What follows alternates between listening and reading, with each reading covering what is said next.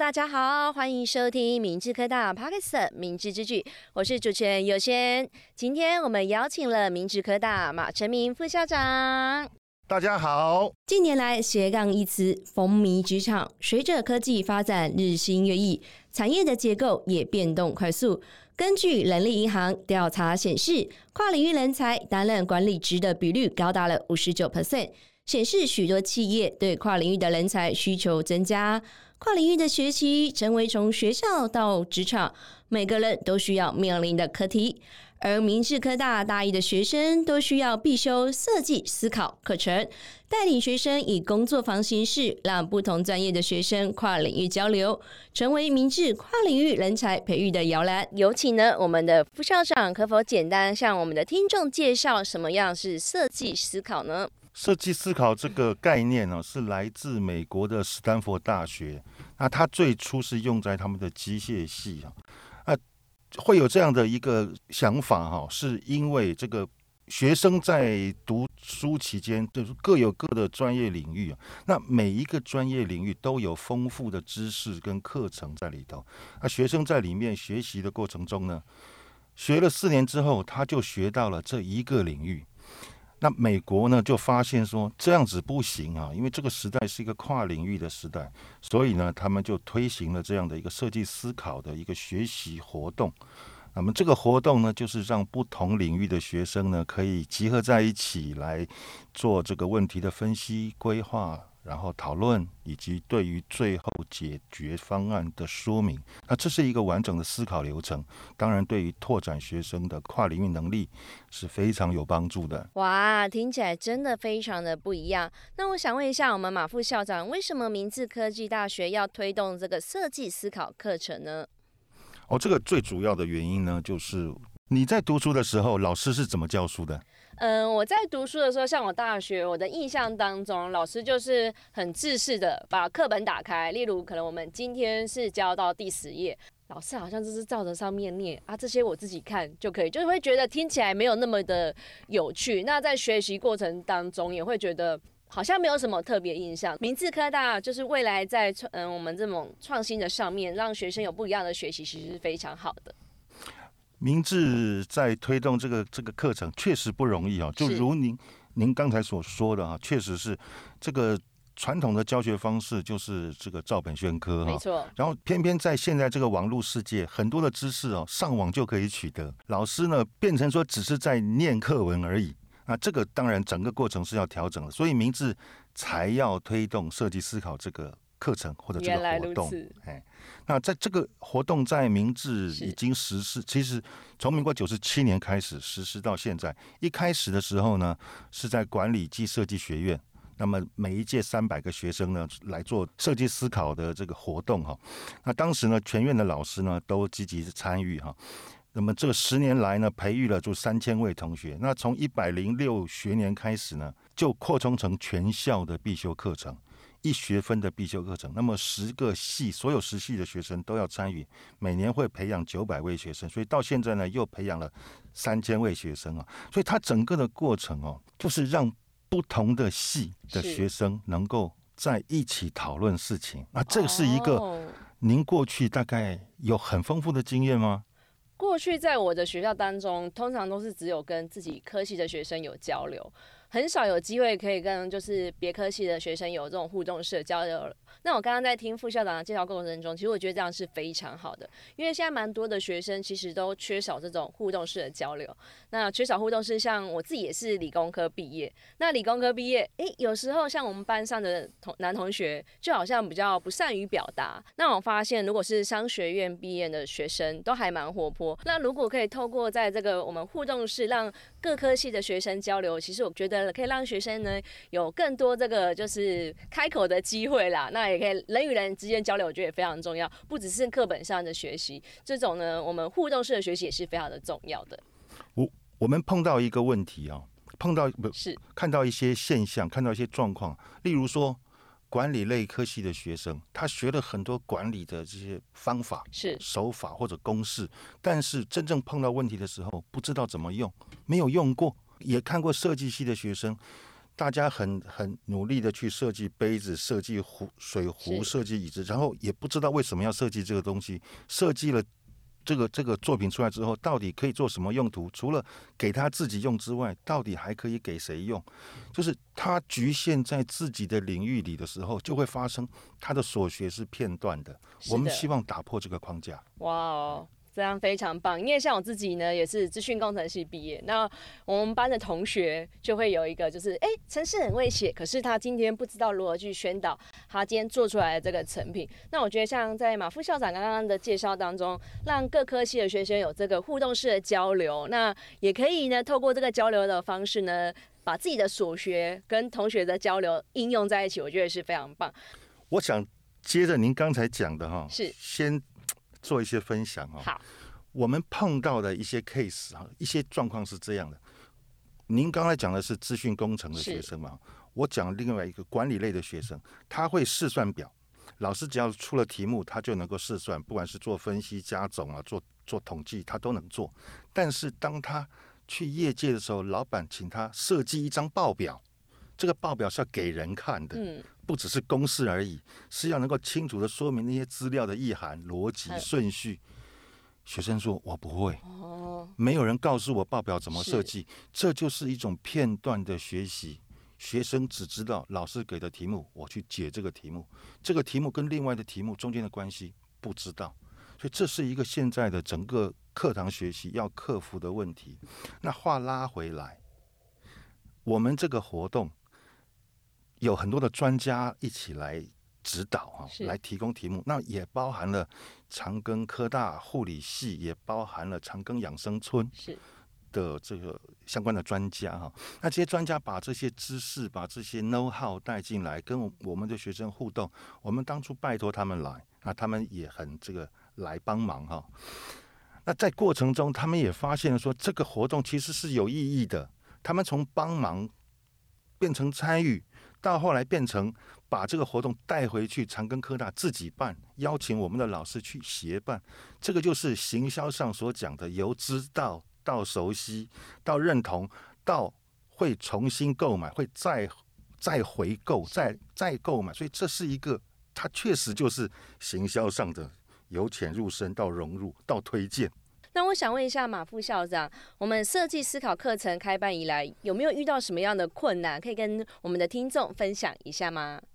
这种创新的活动哈，困难真的是很多。哇，那可以跟我们分享一下，有遇到 什么样很多的困难？要那如何来解决这些困难呢？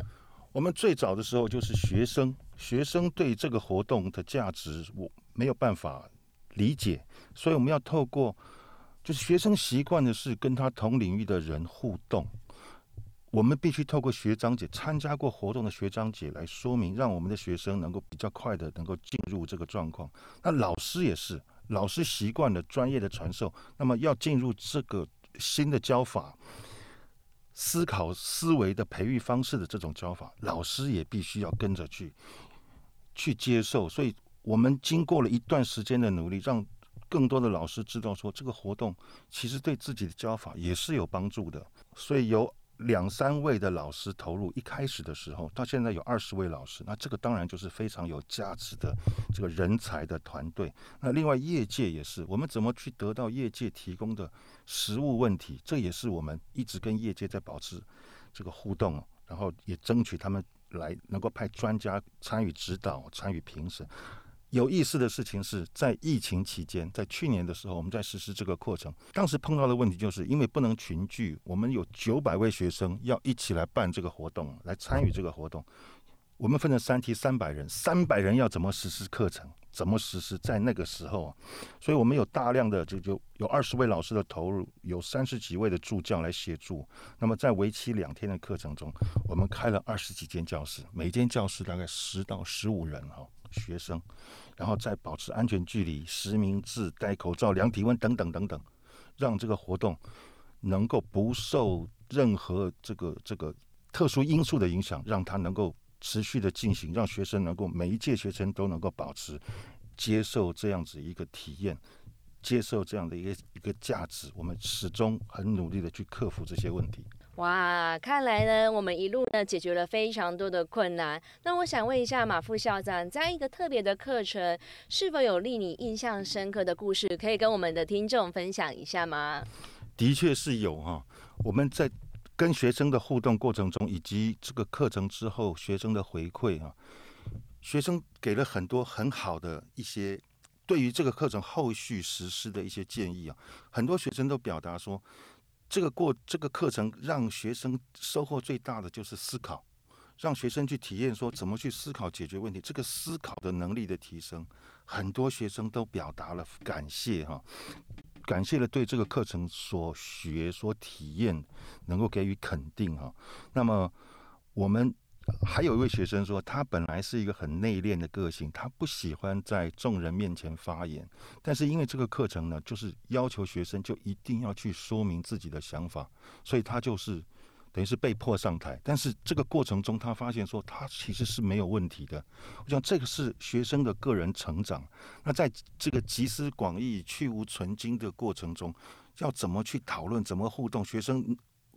每个学生都各有自己的专业，所以我从我的专业出发，觉得我的方案是最好的。那你觉得你的最好，他觉得他的最好，怎么去集思广益？然后大家要从中去萃取出最适当的答案。这个过程是有意思的。我们曾经就有外籍生来参与这个这个活动啊，是那有印尼姐妹校的五位建筑系的学生。建筑系哈，那么他们是用线上的方式，因为现在的状况啊，他们没有办法来台湾，所以透过线上的方式来做沟通。每个礼拜跟我们的老师要 meeting 一次，线上 meeting，然后到最后呢，他们也去构思出来，这个题目是设计一张椅子。建筑系的学生一开始认为设计椅子是。小事情，因为他们是他们是盖大楼的，嗯、但是他后来才发现，他们在所学的过程中，从来都是老师已经现已经给好了那些条件，他只是去在那个条件之下去设计他的作品。这个设计一张椅子是从头从问题是要解决什么问题，是给谁做的？为什么要这样设计？等等，它是一个从头到尾的一个过程，所以包含了印尼的这几位学生，包含同组的台湾的学生，在互动的过程中，除了解决问题之外，这个跨语言的沟通能力的这个互动，同时也是他们成长很重要的价值。啊，这个确实是我们在推动跨国，就是国际之间的合作。同时来推跨领域啊，这个确实是一件非常有意思、让人印象深刻的事。哇，听起来对学生呢真的是非常特别的有收获。透过在沟通的过程中呢，这个跨领跨国的领域沟通，让学生呢有不一样的收获。那我想请问一下马副校长，嗯、我们都知道呢，现在时代与科技都不断的创新中，那我们未来的规划课程的方向发展为何？可以跟我们的听众分享一下吗？我们这个课程呢，现在就是从需求的分析，然后发想，去找出解决方案，然后把它用图形的方式，用简报的方式，把它做出一个呈现，然后做出说明啊。我们大概到现在我们发展的这个范围大概是这样啊。那在未来，我们希望再往前走一步，就是把这个构想提出的问题解决的构想能够具体化。实际上，把它模拟成一个实体的产品，实体的形状样子出来，然后能够让真正有问题的这个有问题需求的这些人，能够过来去试验，能够来测试，到底这个构想经过实体化之后，能不能解决原始的问题？这是我们希望下一步呢，能够再往前走。同时，更有意思的事情是，这个解决方案。当他经过测试之后，还有业界的专家在现场，除了请业界专家来一起做指导、做评审，同时也经过这样的过程呢，业界专家可以发觉这个产品有没有商品价值。如果有商品价值的话，可以继续发展成产学合作，甚至是真正的叫做商品化。哇，看来我们未来的发展一定非常的不一样，那我们就拭目以待。那我想问一下马副校长，还有没有什么想法想跟我们听众补充或是分享的呢？我想啊，在这个时代，每一个年轻人哈，都应该要跳脱一个网络世界所给予的这个宽广的世界，是，同时在网络世界也是局限了思维，因为每一个人的思维呢，都是受到网络影响，而没有很不容易能够建立起自己的这个透过团队合作，跟别人一起努力来解决问题，这样子的一个经历，在现在是比较少的。我们希望年轻人能够在成长的过程中，能够更加更多的与同才还有不同领域的人能够沟通，能够互动，然后这个才能够建立好，在未来职场上所需要的多元合作的能力以及问题解决的能力哈。那么这些呢，都将会有助于年轻人在未来未来的职场上能够胜出。哇，那我们也希望呢，我们学生呢都可以跳脱呢以往的思考，有这个更多元、更多元方向的思考。那今天呢也非常谢谢呢我们明治科大马成明副校长带来精彩的分享。我们明治科大从一百零六年呢就将设计思考列入呢学校的必修课程当中，所有学生呢都需要参与设计思考工作坊，进行呢跨领域整合与合作学习，为我们学生呢打造更好、更宽阔的未来。今天呢也非。常感谢我们马副校长的参与，我们明智之举，下次再见喽，拜拜，拜拜。